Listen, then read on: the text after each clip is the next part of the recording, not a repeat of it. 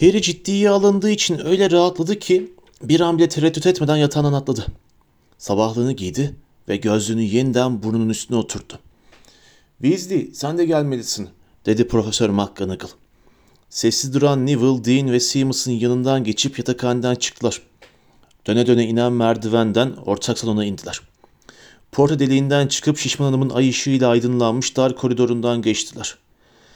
Harry içinde kabaran panik sanki taşmanın eşiğindeymiş gibi hissediyordu kendini. Koşmak, Dumbledore'a seslenmek istiyordu. Onlar böyle sakin sakin yürürken Bay Weasley'nin kanı akıyordu.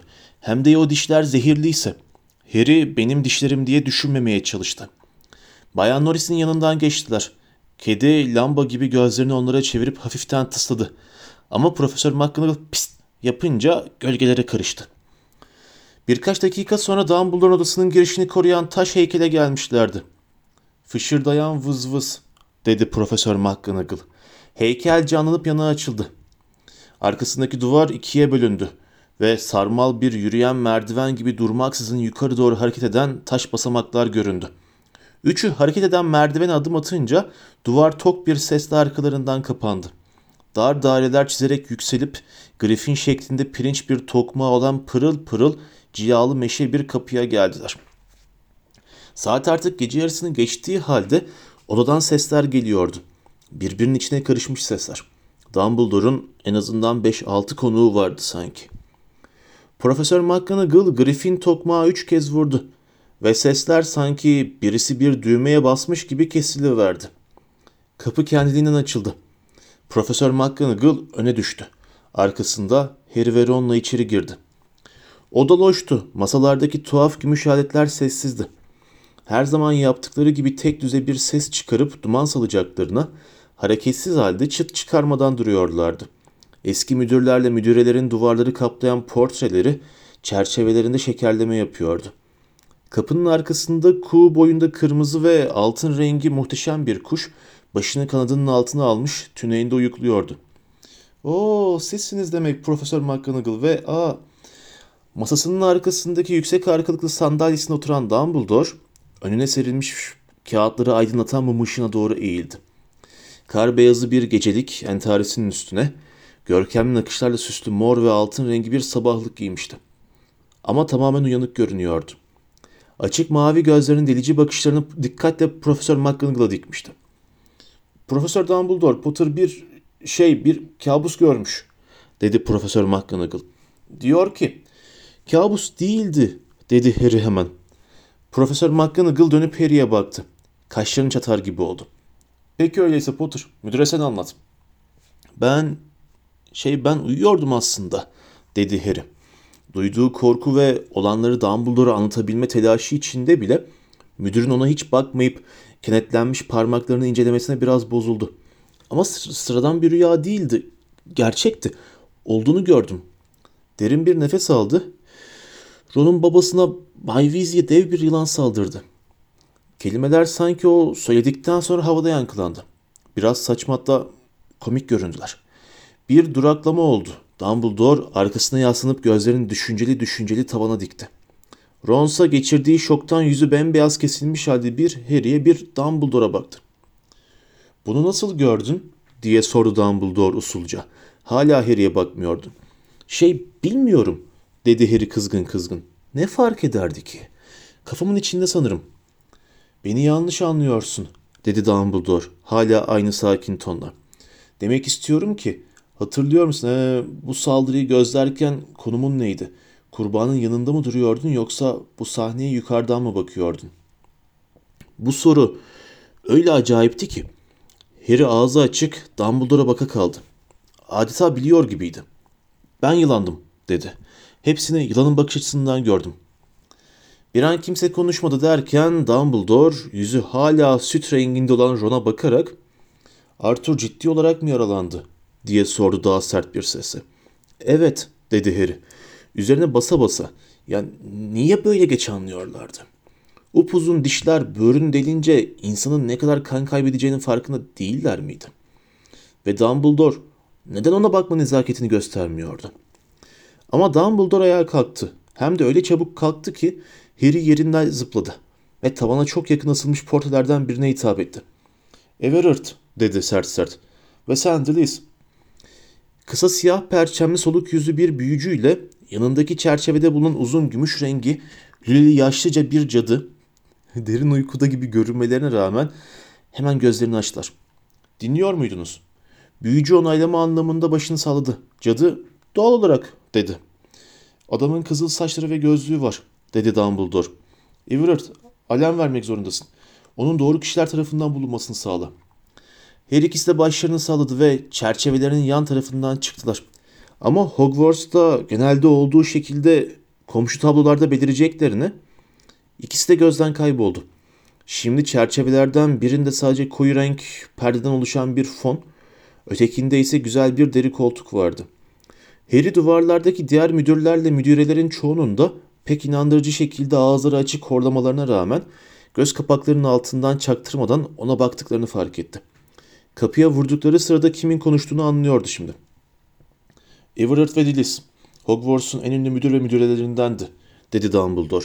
Harry, Ron ve Profesör McGonagall'ın yanından hızla geçip kapının yanındaki tüneyinde uyumakta olan görkemli kuşa yaklaştı. Öyle bir şöhretleri var ki portreleri başka önemli büyücülük kurumlarına da asılı. Kendi portreleri arasında serbest hareket edebildikleri için başka yerlerde neler olduğunu da bize söyleyebilirler. Ama Bay Weasley her yerde olabilir, dedi Harry. Lütfen oturun üçünüz de, dedi Dumbledore sanki Harry konuşmamış gibi. Everard ve Dillis birkaç dakikadan önce gelmez. Profesör McGonagall birkaç iskemle daha çekerseniz. Profesör McGonagall asasını sabahlığının cebinden çekti ve salladı. Arkası düz üç tahta iskemle yoktan var oldu. Dumbledore'un Harry'nin duruşmasında büyüyle yarattığı rahat kreton koltuklara pek benzemiyorlardı. Harry oturarak omzunun üstünden Dumbledore'u gözledi. Dumbledore şimdi tek parmağıyla Fawkes'un sorguçlu altın rengi başını okşuyordu. Anka hemen uyandı. Güzel başını yukarı doğru uzattı ve parlak koyu renk gözleriyle Dumbledore'u süzdü. Dumbledore kuşa çok yavaşça bir uyarıya ihtiyacımız olacak dedi. Ani bir ateş parlaması oldu. Anka gitmişti. Dumbledore şimdi işlevini Harry'nin asla bilmediği narin gümüş aletlerden birinin yanına gitti. Ve onu alıp masasına taşıdı. Yeniden yüzünü onlara dönüp oturdu ve asasının ucuyla hafifçe alete dokundu. Alet ritmik şıngırtılarla birden can buldu. Üstündeki ufacık gümüş tüpten soluk yeşil duman bulutçukları çıktı. Dumbledore dumanı yakından gözledi. Alnı kırışmıştı. Birkaç saniye sonra havadaki minik bulutçuklar kalınlaşıp düzenli bir buhar seli halini aldı. Ucu bir yılanın başına dönüşüp ağzını ardına kadar açtı. Harry aletin hikayesini doğrulayıp doğrulamadığını merak etti. Haklı olduğu konusunda bir işaret verir diye hevesle Dumbledore'a bakıyordu. Ama Dumbledore başını kaldırmadı. Elbette elbette diye mırıldandı Dumbledore. Besbelli kendi kendine. Hala en ufak bir şaşırma belirtisi göstermeden duman selini gözlüyordu. Ama özde bölünmüş mü? Harry bu sorudan da bir şey anlamadı. Ne var ki duman yılan kendini derhal iki yılana böldü. Her ikisi de karanlık havada bir çörekleniyor, bir açılıyordu. Dumbledore ciddi yüzünde bir tatmin ifadesiyle alete bir kez daha asasıyla hafifçe dokundu. Şıngırtı dindi. Duman yılanlar da soluklaşıp biçimsiz bir sis halini aldı ve sonunda kayboldu. Dumbledore aleti ince bacaklı küçük masasına geri koydu. Harry portrelerdeki eski müdürlerin çoğunun onu gözleriyle izlediklerini, sonra da Harry'nin onlara baktığını fark edince telaşla yeniden uyuyor numarası yaptıklarını gördü. Harry tuhaf gümüş aletin ne olduğunu sormak istedi. Ama daha soramadan sağ taraflarından duvarın tepesinden biri seslendi. Everard denen büyücü. Biraz nefes nefese kalmış halde. Portresinde yeniden belirmişti. Dumbledore. Durum nedir? dedi Dumbledore hemen. Biri koşarak gelene kadar haykırdım dedi alnının terini arkasındaki perdeye silen büyücü. Aşağıda bir şeyin hareket ettiğini duydum dedim. Bana inanıp inanmayacaklarını bilemediler. Ama yine de kontrol etmek için aşağı indiler. Biliyorsun aşağıda içine girip etrafı gözleyebileceğim portre yok. Neyse birkaç dakika sonra onu yukarı taşıdılar. İyi görünmüyor kan revan içinde. Onlar çıkarken iyice göreyim diye Elfrida Craig'in portresine koştum ama. İyi dedi Dumbledore Ron kasılıp kalırken. Sanırım Dilis gelişini görmüştür öyleyse. Biraz sonra gümüş lüleli cadı da tablosunda yeniden belirmişti. Öksürerek koltuğuna çöktü ve ''Evet'' dedi. Onu Aziz Mungo'ya götürdüler. Dumbledore, portremin yanından taşıyıp geçirdiler. Kötü görünüyor. Teşekkürler, dedi Dumbledore. Dönüp Profesör McGonagall'a baktı. Minerva, diğer, gidip diğer Weasley çocuklarını da uyandırman gerekiyor. Tabii. Profesör McGonagall ayağa kalkıp çabucak kapıya doğru gitti. Harry deşte düşmüş görünen Ron'a göz ucuyla bir bakış attı. Dumbledore, Molly ne olacak peki? dedi Profesör McGonagall kapıda duraklayarak. Fawkes yaklaşan biri olursa haber vermek için nöbet tutuyor şimdi. İşi bitince bu görevi o gerçekleştirecek, dedi Dumbledore. Ama Molly şimdiden biliyor da olabilir o mükemmel saati. Harry onun vakti değil, Weasley aile üyelerinin nerede ve ne durumda olduklarını gösteren saati kastettiğini biliyordu. İçinde bir sancıyla Bay Weasley'nin ibresinin şimdi bile ölümcül tehlikeyi işaret ediyor olması gerektiğini düşündü. Ama saat çok geçti. Bayan Weasley uyuyordu herhalde. Saati gözlemiyordu. Harry Bayan Weasley'nin böcürtünün, gözlüğü eğri duran, yüzünün aşağı kan süzülen Bay Weasley'nin cansız bedenine dönüşmesini hatırlayınca ürperdi. Ama Bay Weasley ölmeyecekti. Ölemezdi. Dumbledore şimdi Harry ile Ron'un arkasındaki bir dolapta bir şeyler arıyordu. Elinde kararmış eski bir çaydanlıkla döndü. Çaydanlığı özenle masasına koydu. Asasını kaldırıp Portus diye mırıldandı. Çaydanlık bir an sarsıldı. Tuhaf bir mavi ışıkla parıldadı. Sonra da titreyip durdu. Yine eskisi kadar siyah ve hareketsizdi. Dumbledore bir başka portreye yürüdü. Bu seferki Silter'in yeşil ve gümüşi renklerini giyerken resmedilmiş, sivri sakallı, akıllı görünüşü bir büyücünün portresiydi. Öylesine derin uyuyormuş gibi bir hali vardı ki onu uyandırmaya çalışan Dumbledore'un sesini duyamadı. Finis, Finis. Odayı çevreleyen portrelerin sakinleri artık uyuyormuş gibi yapmaktan vazgeçmişlerdi. Ne olup bittiğini daha iyi görebilmek için boyuna çerçevelerinde yer değiştiriyorlardı. Akıllı görünüşlü büyücü hala kendine uyuyor süsü vermeyi sürdürünce portredekilerin bir kısmı da Dumbledore'a katılıp seslenmeye başladılar. Finis, Finis, Finis. Artık büyücünün daha fazla numara yapmasına imkan yoktu. Teatral bir silkinişle gözlerini kocaman kocaman açtı. Biri beni mi çağırdı? Öteki portreni yeniden ziyaret etmen gerekiyor Finis, dedi Dumbledore. Bir mesajım daha var. Öteki portremi ziyaret etmek mi? dedi Finis ıslık gibi bir sesle. Uzun uzun, sahte sahte esnedi. Odada gezinen gözleri Harry üzerinde odaklandı. Yo hayır Dumbledore bu gece çok yorgunum. Finis'in sesinde Harry'e aşina gelen bir şey vardı. Acaba daha önce nerede duymuştu? Ama daha onun düşünmesine fırsat kalmadan komşu duvarlardaki portrelerden bir itiraz fırtınası koptu. Çok şişman, kırmızı burunlu bir büyücü yumruklarını sallayarak "İtaatsizlik beyefendi!" diye haykırdı. "Sorumluluk ihmali." Zayıf ihtiyar bir büyücü Hogwarts'un şimdiki müdürüne hizmet etmek bizim şeref borcumuz diye bağırdı. Harry onu tanıdı. Dumbledore'un selefi Armando Dippet'tı bu. Yazıklar olsun sana Phineas. Burgu gibi gözleri olan bir cadı huş ağacından yapılmış bir sopaya benzeyen son derece kalın bir asayı kaldırıp onu ikna edeyim mi Dumbledore diye sordu. Peki tamam tamam dedi Phineas adlı büyücü. Asay hafif bir endişeyle baktı. Ama haberiniz olsun şimdiye kadar resmimi yok etmiş olabilir. Evden çok şey attı. Sirius senin portunu yok etmemesi gerektiğini bilir dedi Dumbledore. Harry o anda Phineas'in sesini daha önce nerede duyduğunu hatırladı. Bu ses Grimmauld meydanındaki yatak odasında görünürde boş olan çerçeveden gelmişti. Ona Arthur Weasley'nin ciddi bir şekilde yaralandığı, karısı çocukları ve Harry Potter'ın çok geçmeden onun evine kalmaya gelecekleri mesajını vereceksin. Anladın mı? Arthur Weasley yaralandı, karısı çocukları ve Harry Potter kalmaya geliyorlar diye tekrarladı Phineas sıkkın bir sesle. Evet evet pekala. Porte'nin çerçevesinden çıkıp gitti. Tam o anda çalışma odasının kapısı açıldı. Profesör McGonagall peşinde Fred, George ve Ginny ile birlikte içeri girdi. Üçü de hala gece kılıklarındaydılar. Saçları başları birbirine karışmış ve şok geçirmiş haldeydiler. Korkmuş görünen Ginny, Harry neler oluyor diye sordu. Profesör McGonagall babamın yaralandığını görmüşsün diyor. Daha Harry konuşamadan Dumbledore, babanız Zümrüdü Anka yoldaşlığı için üstlendiği görevi yerine getirirken yaralandı dedi. Aziz Mungo sihirsel hastalıklar ve sakatlıklar hastanesine götürüldü. Sizi hastaneye kovuktan çok daha yakın olan Sirius'un evine gönderiyorum. Annenizle orada buluşacaksınız. Nasıl gideceğiz? dedi sarsılmış görünen Fred. Uçuş tozuyla mı? Hayır, dedi Dumbledore. Uçuş tozu şu sırada emniyetli değil. Şebeke gözleniyor. Anahtarla gideceksiniz. Masanın üstünde masum masum duran eski çaydanlığı gösterdi.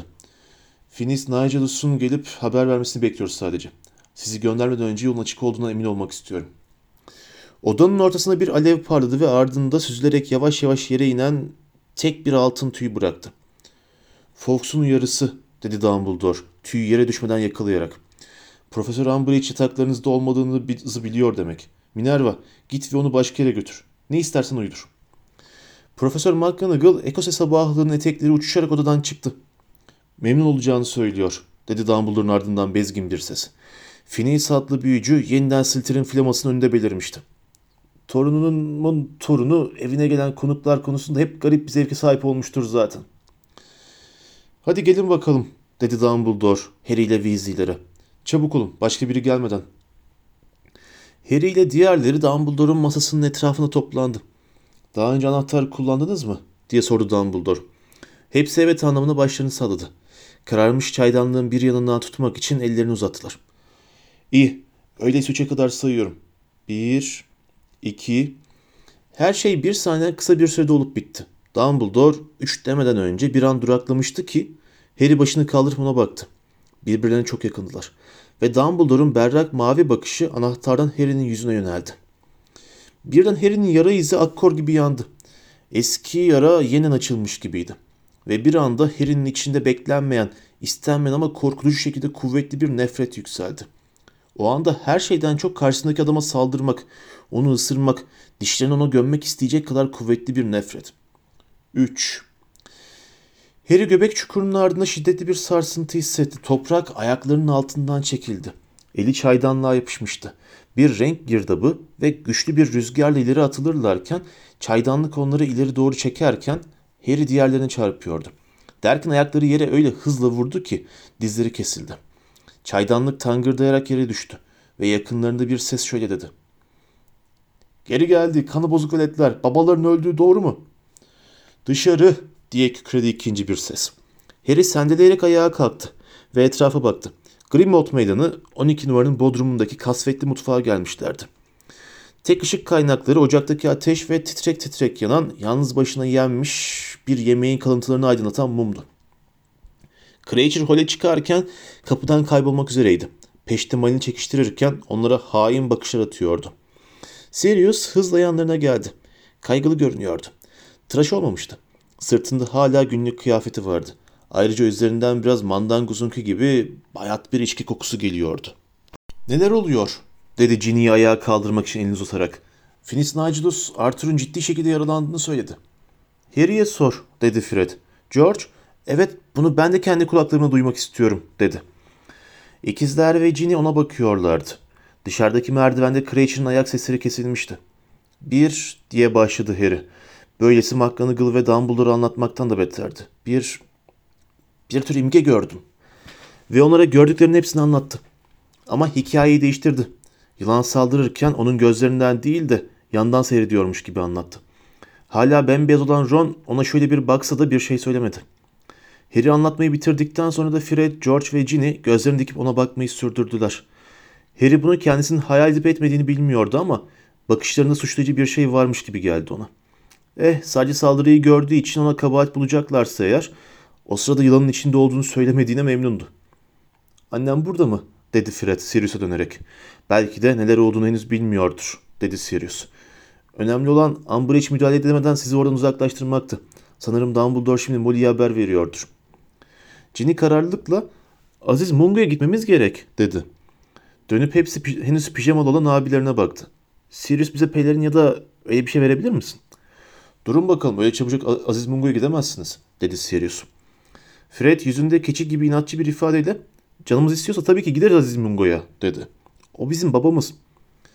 Peki hastane daha karısını haberdar etmeden Arthur'un saldırıya uğradığını bilmenizi nasıl açıklayacaksınız? Ne önemi var ki? dedi George birden parlayarak. Önemi var. Çünkü Harry'nin yüzlerce kilometre uzakta olan şeyleri gördüğüne dikkati çekmek istemiyoruz. Dedi Sirius kızgınlıkla. Bakanlığın böyle bir bilgiden neler çıkartacağı hakkında bir fikrin var mı? Fred ve George bakanlığın herhangi bir şeyden ne çıkartacağını hiç aldırmayacak gibi duruyorlardı. Yüzü hala kül gibi olan Ron ise susuyordu. Ginny, Başka birisi bize söylemiş olabilirdi, dedi. Harry'den başka birinden duymuş olabilirdik. Ne gibi? dedi Sirius sabırsızca. Dinleyin. Babanız yoldaşlık adına görevdeyken yaralandı. Koşullar zaten yeterince kuşku verici. Bir de çocuklarının bu olaydan birkaç saniye içinde haberdar olduklarını öğrenmesinler. Ciddi şekilde zarar verebilirsiniz yoldaşlık. Salak yoldaşlık umurumuzda bile değil diye haykırdı Fred. Babamız ölmek üzere olduğundan söz ediyoruz burada diye feryat etti George. Babanız ne tür, ne tür bir işe girdiğini biliyordu. Yoldaşlığın işlerini bozdunuz diye size teşekkür etmez dedi Sirius. Onlar kadar kızmıştı. Bu işler böyledir. Bunun için siz yoldaşlıkta değilsiniz. Anlamıyorsunuz. Ölmeye değer şeyler vardır. Senin için söylemesi kolay tabii diye bağırdı Fred. Buraya tıkılmış kalmışsın. Gördüğüm kadarıyla canını tehlikeye atıyor falan da değilsin. Sirius'un yüzünde zaten azıcık renk vardı. O da çekildi. Bir an için sanki Fred'e vurmayı istermiş gibi göründü ama konuştuğunda sesinde kararlı bir sükunet vardı. Zor olduğunu biliyorum ama hepimiz henüz bir şey bilmiyormuş gibi davranmak zorundayız. Yerimizden kımıldamamak zorundayız. En azından annenizden haber alana kadar. Tamam mı? Fred ve George hala isyankar görünüyorlardı ancak Ginny birkaç adım ötedeki iskemleye gitti ve oraya çöktü. Harry Ron'a baktı. Ron baş sallamayla omuz silkme arası bir hareket yapınca onlar da oturdular.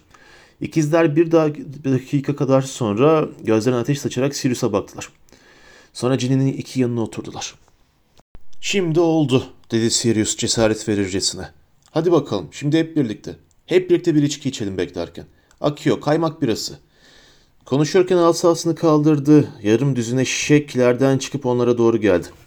Masada kaydılar. Sirius'un yemenen kalanları etrafa saçarak altısını tam önünde durdular. Hepsi içti. Bir süre sadece mutfaktaki ateşin çıtırtılarıyla masaya koyulan şişelerin tok sesi duyuldu. Harry sadece elini meşgul etsin diye içiyordu. Midesi korkunç bir suçluluk duygusu sıcak sıcak kaynıyordu. Eğer o olmasa onlar da burada olmayacaktı. Hala yataklarında uyuyor olacaklardı. Kendi kendine alarm vererek Bay Weasley'nin bulunmasını sağladığını söylemesinin de faydası olmuyordu. Çünkü bir de en başta Bay Weasley'e saldırın o olduğu şeklinde çözüm bekleyen bir mesele vardı. Aptallaşma senin sivri yılan dişlerin yok dedi kendi kendine. Sakin kalmaya çalışarak. Oysa kaymak biraz şişesini tutan eli titriyordu. Yatağında yatıyordun. Kimseye saldırmıyordun. Peki öyleyse Dumbledore'un odasında ne oldu? diye sordu kendi kendine. Kendimi Dumbledore'a da saldırmak istiyormuş gibi hissettim. Şii düşündüğünden biraz daha hızlı koydu. İçindekiler masaya saçıldı. Kimse fark etmedi. Sonra havadaki bir ateş patlamasıyla önlerindeki kirli tabaklar aydınlandı. Onlar hayretle çığlık atarken altın renkli bir anka kuyruğu tele eşliğinde bir parşömen moru tok bir sesle masaya düştü. Fox, dedi Sirius hemen parşömeni kaparak. Bu Dumbledore'un yazısı değil. Annenizden bir mesaj olmalı. Al. Mektubu George'un eline attı. O da parçalarcasını açtı ve yüksek sesle okudu. Babanız hala sağ. Ben şimdi Aziz Mongo'ya doğru yola çıkıyorum. Olduğunuz yerde kalın. Mümkün olur olmaz haber göndereceğim. Anneniz. George masadakilere baktı. Hala sağ dedi yavaşça. Ama böyle deyince sanki... Cümleyi bitirmesine gerek yoktu. Harry de sanki Bay Weasley hayatla ölüm arasında gidip geliyormuş izlenimine kapılmıştı. Hala son derece solgun olan Ron sanki ona rahatlatıcı sözler söyleyebilirmiş gibi annesinin mektubunun arkasına bakıyordu. Fred parşömeni George'un elinden çekip aldı. Kendi de okudu. Sonra Harry'e baktı. Harry kaymak biraz şişesini tutan elinin yine titrediğini hissetti. Ve titremeyi durdurmak için onu daha da sıkı kavradı. Harry eğer bundan daha uzun bir gece geçirdiyse bile hatırlamıyordu. Sirius bir keresinde hiç de inandırıcı olmayan bir sesle yatabileceklerini söyledi.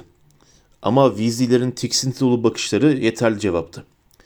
Mumun fitilinin sıvı bal mumu içine gömüldükçe gömülüşünü izleyerek arada bir şişelerinden bir yudum alarak masanın çevresinde sessizce oturdular.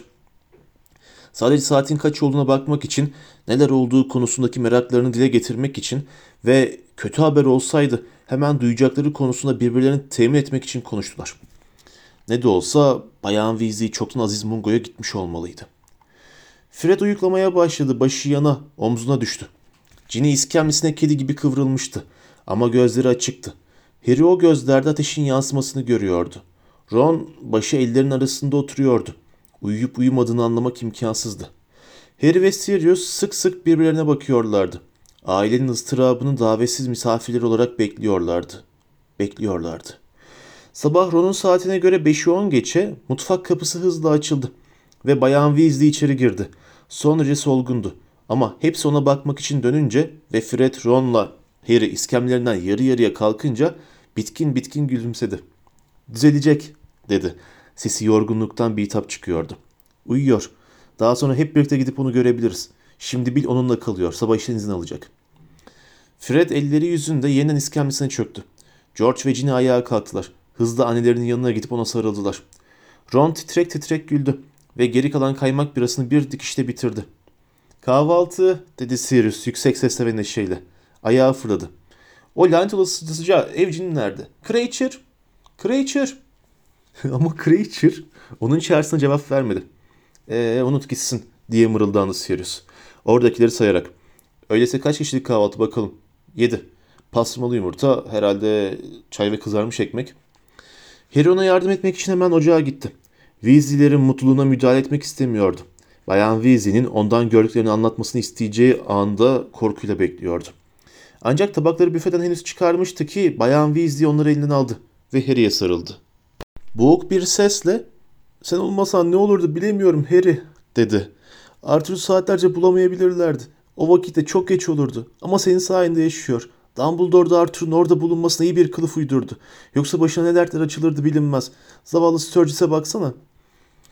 Harry onun minnetine güçlükle dayanabiliyordu. Neyse ki Bayan Weasley onu çabuk bırakıp Sirius'a döndü. Ve gece çocuklarıyla ilgilendiği için ona teşekkür etti. Sirius yardım edebildiğine çok memnun olduğunu ve Bay Weasley hastanede yattığı sürece onunla kalacaklarını umduğunu söyledi. Aa Sirius öyle minnettarım ki. Bir süre orada kalacağını sanıyorlar. Ona daha yakın olmak harika olurdu. Ama tabii bu Noel'de de burada olacağımız anlamına geliyor. Sirius, ne kadar kalabalık olursak o kadar neşeli olur, dedi. Onun apaçık içtenliği Bayan Weasley'nin de yüzünün ışıldamasına neden oldu. Bir önlük taktı ve kahvaltıya yardım etmeye başladı. Artık bir an daha dayanamayacağını hisseden Harry, Sirius diye mırıldandı. Sana bir şey sorabilir miyim? Şey, hemen şimdi.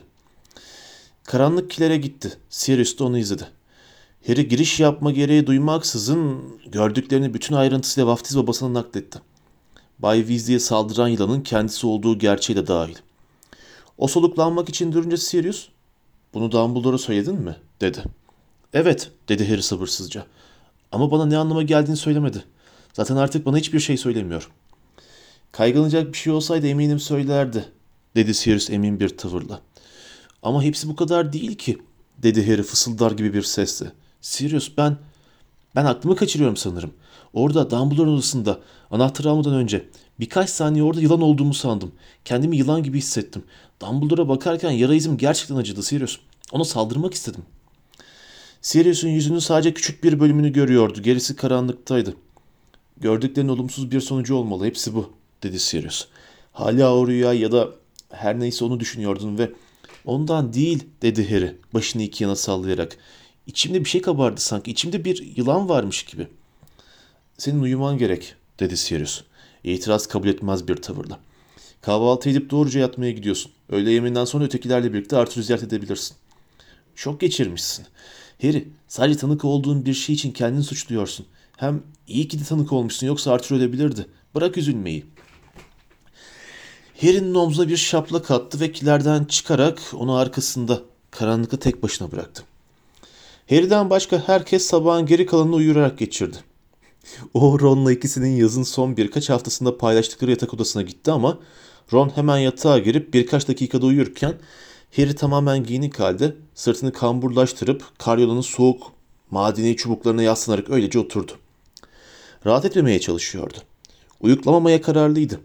Çünkü uykusunda yeniden yılan olacağından ve uyanınca kendini Ron'a saldırmış ya da kayarak ötekilerden birinin peşinden gidiyor halde bulmaktan çok korkuyordu. Ron uyanınca Harry kendisi de dinlendirici bir uyku çekmiş gibi davrandı. Öğle yemeğindeyken Hogwarts'tan sandıkları geldi. Böylece Aziz Mungo'ya gitmek için Muggle'lar gibi giyinebildiler. Cübbelerini çıkarıp kot pantolonla sweatshirt giyerlerken Harry dışında herkes taşkın bir şekilde mutlu ve konuşkandı. Onlara Londra'da eşlik etmek üzere gelen Tanks ve Deli Gözü neşeyle karşıladılar. Deli Göz'ün sihirli gözünü kapatacak bir açıyla taktığı melon şapkaya gülerek saçı yine kısa ve parlak pembe olan Tanks'ın metroda ondan çok daha az ilgi çekeceğini söylediler. ki doğruydu.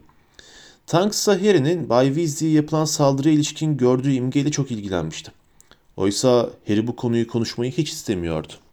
Şehrin merkezine doğru onları tıngır tıngır götüren bir trende Harry'nin yanına oturdu ve merakla ''Ailende görücü kanı yok değil mi?'' diye sordu. ''Hayır'' dedi Harry. Profesör Trelawney'i düşünüp kendi hakarete uğramış gibi hissederek. ''Hayır'' dedi Tanks bunu değerlendiriyormuş gibi. ''Hayır. Sanırım yaptığın tam anlamıyla kehanetten sayılmaz değil mi? Yani geleceği görmüyorsun, şimdiyi görüyorsun. Tuhaf değil mi? Faydalı ama.'' Harry cevap vermedi. Neyse ki bir sonraki istasyona indiler. Londra'nın tam merkezinde bir istasyondu. Trenden inme telaşında Harry, Fred ile George'u başı çeken Tanks'la kendisinin arasına almayı başardı. Yürüyen merdivende hepsi Tanks'ı izlediler. Melon şapkası aşağı çekilmiş, boğum boğum ellerinden biri paltosunun düğmeleri arasına sokulmuş, asasını sımsıkı kavramış olan Moody grubun arkasından geliyordu. Harry onun saklı gözünün üzerine dikilmiş olduğunu hissetti. Rüyası hakkında sorulardan kaçınmak için deli göze Aziz Mungo'nun nerede saklı olduğunu sordu. Uzak değil diye homurdandı Moody. Noel alışverişine çıkanlarla tıklım tıkış dolu, iki yanında mağazaların uzandığı bir caddeye kış havasına çıktılar. Moody Harry'i biraz öne doğru itti ve hemen arkasından topallaya topallaya yürüdü. Harry onun gözünün öne eğilmiş şapkanın altında fıldır fıldır döndüğünü biliyordu. Bir hastane için iyi bir yer bulmak kolay değil. Dayagon yolunda hiçbir yer yeterince büyük değildi. Bakanlık gibi yer altında da yapamazdık. Sağlıklı olmazdı. Sonunda burada bir binayı bulmayı başardılar. Teoriye göre hasta büyücüler gelip gidecek ve kalabalığa karışacaktı. Birbirlerinden ayrı düşmemek için Harry'nin omzunu yakaladı. Etrafları besbelli elektrikli aletlerle dolu yakındaki bir dükkana girmekten başka amaçları olmayan bir alışverişçi sürüsüyle çevriliydi. Bir an sonra işte burası dedi Moody. Kırmızı tuğladan büyük eski moda adı Perch ve Doves Limited olan bir mağazanın önüne gelmişlerdi. Binanın külüstür, perişan bir havası vardı. Vitrinlerde peruğu kaymış, orası burası çentik çentik olmuş birkaç manken duruyordu sadece. Rastgele konmuşlardı ve en azından 10 yıllık modası geçmiş giysiler giymişlerdi. Tozlu kapıların üstündeki kocaman tabelaların hepsinde tadilat için kapalıdır yazıyordu. Harry bir sürü plastik alışveriş torbası yüklenmiş iri yarı bir kadının yanlarından geçerken arkadaşına asla açık olmaz burası dediğini duydu. Tamam dedi Tanks. Onları içinde sadece çirkin mi çirkin bir kadın mankenin durduğu bir vitrin önüne çağırdı. Sahte kirpikleri aşağı sarkmış olan manken yeşil naylon bir askılı elbise giymişti. Herkes hazır mı? Başlarını evet anlamında sallayıp etrafına toplandılar. Moody öne gitsin diye Harry'i bu sefer kürek kemiklerinin ortasından dürttü. Tanks da vitrine iyice eğilerek çirkin mankene baktı. Nefesi camı buğuluyordu. Ne haber? dedi. Arthur Weasley'i görmeye geldik. Harry arkasında otobüsler gümbürdeyerek geçerken ve alışverişe çıkanlarla dolu bir sokağın bütün şematası yükselirken Tanks'ın bir mankenin hem de bir tabaka camın ardından bunca alçak sese dediklerini anlar diye beklemesini gülünç buldu. Sonra mankenlerin zaten duyamadığını hatırlattı kendine. Bir saniye sonra manken başını hafifçe sallayıp eklemli parmaklarıyla gel işareti yapınca hayretten ağzı açık kaldı. Tanks Ginny ile Bayan Weasley'i dirseklerinden yakalayıp dost, dost doğru camın içinden geçti. Ortadan kayboldular. Fred, George ve Ron onların peşinden gittiler. Harry etrafa itişip kakışan kalabalığa baktı. Hiçbirinin Perch ve Doves Limited'inkiler gibi çirkin vitrin mankenlerine bakarak vakit kaybetmeye niyeti yok gibi görünüyordu. Dahası hiçbiri altı kişinin gözleri önünde yok olup havaya karışmasını fark etmemiş gibiydi. Hadi diyor homurdandı Moody. Yine Harry'nin sırtını dürttü ve serin bir su tabakasını andıran bir şeyin içinden geçip öbür taraftan sıcak ve kuru halde çıktılar. Çirkin mankenden de durduğu yerden de eser yoktu. Sıra sıra cadıyla büyücünün bacakları sallanan tahta iskemlelerde oturduğu kalabalık bir danışma bölümüne benzer bir yerdeydiler. Cadılarla büyücülerin kimi tamamen normal görünüyor ve cadı gündeminin eski sayılarını okuyorlardı. Diğerlerinde ise fil hortumları ya da göğüslerinden çıkan ekstra eller gibi korkutucu bir takım şekil bozuklukları vardı. Salonun da dışarıdaki sokaktan daha sessiz olduğu söylenemezdi. Çünkü hastalardan bazıları çok tuhaf sesler çıkarıyordu. İlk sıranın ortasında durmuş bir gelecek posasıyla kendi harıl harıl yelpazeleyen yüzü terli cadı ağzından buhar çıktıkça tiz bir ıslık koyu veriyordu. Köşedeki pis sihirbaz her harekete dişinde çan gibi çalıyordu ve her çınlamayla birlikte kafası öyle korkunç şekilde titreşiyordu ki durdurmak için kendi kulaklarına yapışması gerekiyordu. Limon yeşili cübbeli cadılarla büyücüler hastaların arasında bir aşağı bir yukarı yürüyor, sorular soruyor, Umbridge'inkine benzeyen yazı atlıklarına not alıyorlardı. Harry göğüslerine işlenmiş olan amblemi fark etti. Çapraz bir asa ile bir kemik. Ron'a yavaşça ''Doktor mu onlar?'' diye sordu. ''Doktor mu?'' dedi Ron şaşkın görünüyordu. ''Hani şu insanları kesen magıl kaçıklardan mı?'' ''Hayır onlar şifacı.'' ''Buraya gelin'' diye seslendi Bayan Weasley. Köşedeki sihirbazın yeğlenen çınlamasını bastırarak. Onun peşine düşüp danışma yazan bir masada oturan tombul sarışın bir cadının önündeki kuyruğa girdiler.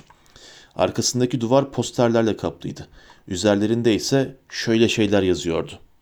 Temiz bir kazan iksirin zehre dönüşmesini önler. Ehil bir şifacı tarafından onaylanmadıkça pan zehir tam zehir sayılır. Uzun gümüşi renkte bukeleri olan bir cadının büyük bir portresi de vardı. Üzerinde şunlar yazılıydı. Dilius Denuent, Aziz Mungo şifacısı, 1722-1741, Hogwarts Cadılık ve Büyücülük Okulu Müdüresi, 1741-1768. Dilius Weasley ekibini sanki onları sayıyormuşçasına inceliyordu. Harry ile göz göze gelince çaktırmadan göz kırptı ve yürüyüp portresinden çıkarak kayboldu.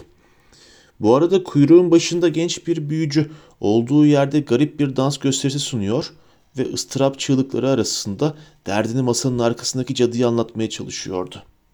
Bunlar yüzünden ay kardeşimin bana verdiği ayakkabılar öf yiyorlar işte aman ayaklarıma baksanıza şunlara.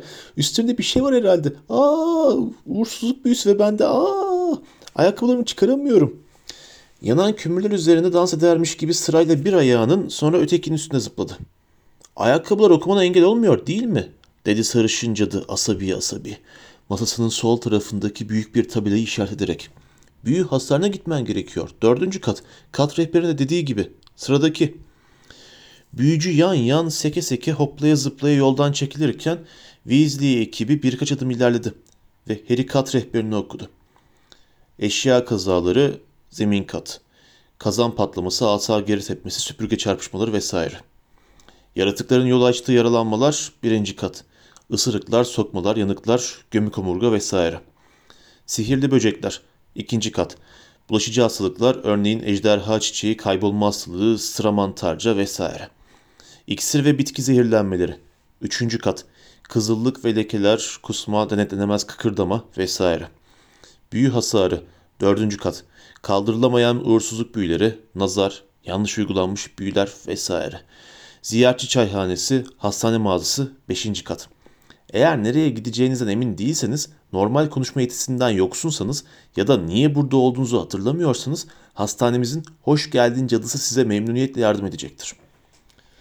İşitme borulu çok yaşlı, beli bükük bir büyücü ayaklarını sürüyerek kuyruğun başına varmıştı şimdi.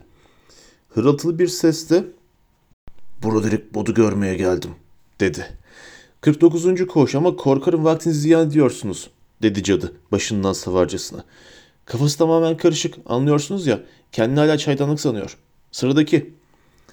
Canından bezmiş gibi görünen bir büyücü üstündeki bebek tulumunun hemen arkasından çıkmış gibi görünen koskoca tüylü kanatlarını çırpan küçük kızını sıkı sıkı ayak bileklerinden tutuyordu. Cadı daha ona soramadan dördüncü kat dedi sıkkın bir sesle. Adam kızını garip biçimli bir tür balon muşasını tutarak masanın yanındaki çift kanatlı kapıdan geçip yok oldu. Sıradaki Bayan Weasley masayı ilerledi. Merhaba dedi. Kocam Arthur Weasley'nin bu sabah başka bir koşa taşınmış olması gerekiyordu. Acaba bize söylemeniz... Arthur Weasley mi? dedi cadı. Parmağın önündeki uzun liseden aşağı doğru kaydırarak. Evet birinci kat. Sağdan ikinci kapı. Dahil Llewellyn koğuşu. Teşekkür ederim dedi Bayan Weasley. Hadi yürüyün bakalım. Onun ardına düşüp çift kanatlı kapıdan ve gerisindeki dar koridordan geçtiler. Yine ünlü şifacıların portrelerinin dizili olduğu koridor, tavana süzülen ve dev sabun köpüklerine benzeyen, içleri mum dolu kristal kabarcıklarla aydınlanıyordu. Onların geçtikleri kapıdan limon yeşili cübbeli başka cadılar ve büyücüler girip çıkıyordu. Bir kapıyı geçerlerken kötü kokan sarı bir gaz koridoru sardı. Arada bir de uzaklardan ağlamalar duyuluyordu. Bir merdivenden çıkıp Yaratıkların yol açtığı yaralanmalar koridoruna geldiler. Sağdan ikinci kapıda tehlikeli Day Level'in koyuşu ciddi ısırıklıklar yazıyordu. Isırıklıklar. Hemen altındaysa pirinç bir çerçevenin içinde bir kart vardı. Üzerinde el yazısıyla baş şifacı Hipokrates Simençak, stajyer şifa- şifacı Augustus Pay yazıyordu. Biz dışarıda bekleyelim Molly dedi Tanks. Arthur bir seferde çok fazla ziyaretçi istemez. Önce yalnızca aile girmeli. Deli göz homurdanarak bu fikri onayladığını belirtti ve sırtını koridor duvarına verip yerleşti. Sihirli gözü her yana dönüyordu. Harry de geri çekildi. Ama Bayan Weasley elini uzatarak onu kapıdan içeri itti. Bir yandan da aptallık etme Harry, Arthur sana teşekkür etmek istiyor diyordu. Koğuş küçüktü. Tek penceresi daracık olduğundan ve kapının karşısındaki duvarın tepesine yerleştirildiğinden hayli kasvetliydi de. Işığın çoğu tavanın ortasında bir öbek oluşturmuş olan parlayan kristal kabarcıklardan geliyordu. Duvarlar meşe kaplıydı ve birinde hayli zalim görünüşlü bir büyücünün portresi vardı. Altında Urquhart Rekhorov yazıyor. 1612-1697 Bağırsak sökücü lanetin muciti yazılıydı. Sadece üç hasta vardı. Bay Weasley koğuşun dibinde minik pencerenin yanındaki yatakta yatıyordu. Harry onun birkaç yastığı üst üste koyarak doğrulup oturmuş, yatağına düşen tek ışık hüzmesinde gelecek posası okuduğunu görünce hem memnun oldu hem rahatladı. Bay Weasley onlar yaklaşırken başını kaldırıp baktı ve kimlerin geldiğini görünce yüzü sevinçle ışıladı. Merhaba diye seslendi. Gelecek posasını bir kenara atarak. Bill az önce ayrıldı. Molly işe gitmesi gerekiyormuş. Ama daha sonra sana uğrayacakmış. Nasılsın Arthur? diye sordu Bayan Weasley. Onun yanağını öpmek için eğildi ve endişeyle yüzüne baktı. Hala biraz süzgün görünüyorsun. Bay Weasley hoşnutlukla kendimi çok iyi hissediyorum dedi. Sağlam konuyla Ginny'e sarılarak. Bu sargıları çıkarsalar eve gidecek hale gelirim. Niye çıkarmıyorlar baba? diye sordu Fred. Eh her de ne işlerinde şakır şakır kanamaya başlıyor da ondan dedi Bay Weasley neşeyle. Komodinin üstüne duran asasına uzandı ve onu sallayarak hepsi otursun diye yatağının yanında altı tane iskemle yarattı. Anlaşılan o yılanın dişlerinde hayli sıra dışı türde yaraları açık tutan bir zehir varmış. Ama bir panzehir bulurlar mutlaka. Benden çok daha berbat olaylar gördüklerini söylüyorlar. Ve ben de bu arada saat başı bir kan tazeleme iksiri almak zorundayım. Ama oradaki adam dedi sesini alçaltarak. Yeşil ve hasta görünen ve gözlerini dikmiş tavana bakan bir adamın yattığı karşıdaki yatağa başıyla işaret etti. Bir kurt adam tarafından ısırılmış zavallıcık. Hiç tedavisi yok. Kurt adam mı? diye fısıldadı Bayan Weasley. Korkmuş görünüyordu. Herkese açık bir koğuşta güvenli mi yani? Özel bir odada olması gerekmez mi? Dolunay'a daha iki hafta var diye hatırlattı Bay Weasley onu usulca. Bu sabah onunla konuşuyorlardı şifacılar yani. Neredeyse normal bir hayat sürdürebileceğini onu ikna etmeye çalışıyorlardı.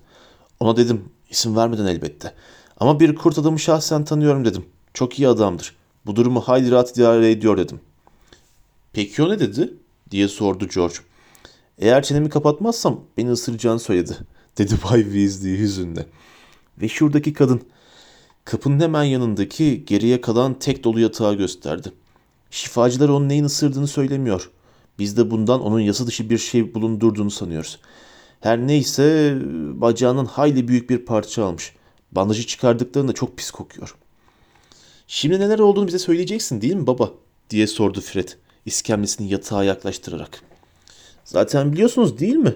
dedi Bay Weasley Harry'e anlamlı bir şekilde gülümseyerek. Çok basit. Uzun bir gündü. Uyuyakalmışım. Gafil avlandım ve ısırıldım. Gelecek postasında yazıyor mu saldırıya uğradın? diye sordu Fred. Bay Weasley'nin bir kenara bıraktığı gazeteyi gösterdi. Hayır elbette yazmıyor dedi Bay Weasley hafiften acı bir tebessümle. Bakanlık kimsenin bilmesini ister mi koca pis bir yılanın Arthur diye uyardı onu Bayan Weasley. Yani şey beni soktuğunu dedi Bay Weasley çabucak. Ama Harry onun aslında bunu söylemek istemediğinden emin gibiydi. Bu iş olduğuna neredeydin baba diye sordu George. O beni ilgilendirir dedi Bay Weasley. Yine de hafifçe gülümsedi. Gelecek posasını kaptı. Silkeleyip açtı ve siz geldiğinizde Willy Withershins tutuklanmasını okuyordum dedi. Yazın ki o kusan tuvaletlerin Willy'nin marifeti olduğu ortaya çıktı biliyorsunuz değil mi? Uğursuzluk büyülerinden biri geri tepti. Tuvalet patladı. Onu enkaz içinde baygın, baştan aşağı görevdeydim derken diye alçak sesle onun sözünü kesti Fred. Ne yapıyordun yani? Babanızı duydunuz diye fısıldadı Bayan Weasley. Bunu burada tartışmıyoruz. Willy Witherspoon'si anlatmaya devam et Arthur. Eh bana nasıl olduğunu sormayın ama tuvalet suçlamasından kurtulmuş dedi Bay Weasley sıkıntıyla. Tahminimce biraz altın el değiştirmiştir. Onun başına nöbet tutuyordun değil mi?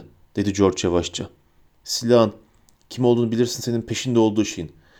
Kes sesini George diye onu payladı Bayan Weasley. Neyse neyse dedi Bay Weasley sesini yükselterek. Will şimdi de muggle'ları ısıran kapı tokmakları satarken yakalandı. Ve bu defa paçasını kurtarmayı becereceğini sanmıyorum. Çünkü bu yazıya bakılırsa muggle'lardan iki tanesi parmaklarını kaybetmiş. Acilen yeniden kemik büyütmek ve hafıza değiştirmek için şimdi Aziz Mungo'daymışlar. Düşünün bir kere Aziz Mungo'da muggle'lar. Hangi koşu koydular acaba? Ve bir tabela görmeyi umuyormuşçasına hevesle etrafına bakındı. Fred, kim olduğunu bilirsin senin bir yılanı var dememiş miydin Harry? diye sordu. Bir yandan da tepki gösterecek mi diye babasına bakıyordu. Muazzam bir yılan. Döndüğü gece görmüştün değil mi? Bu kadarı yeter, dedi Bayan Weasley hiddetle. Deli Göz ve Tanks dışarıdalar Arthur. Onlar da içeri gelip seni görmek istiyor. Siz de dışarıda bekleyebilirsiniz, diye ekledi çocuklarıyla Harry'e. Sonra da gelip vedalaşırsınız. Hadi bakalım. Yeniden sürü haline dışarı çıktılar. Deli Göz ve Tanks içeri girdi. Koğuşun kapısını arkalarından kapattılar. Fred kaşlarını kaldırdı. İyi dedi sakin sakin ceplerini karıştırarak. Tamam o zaman. Aman bize bir şey söylemeyin zaten.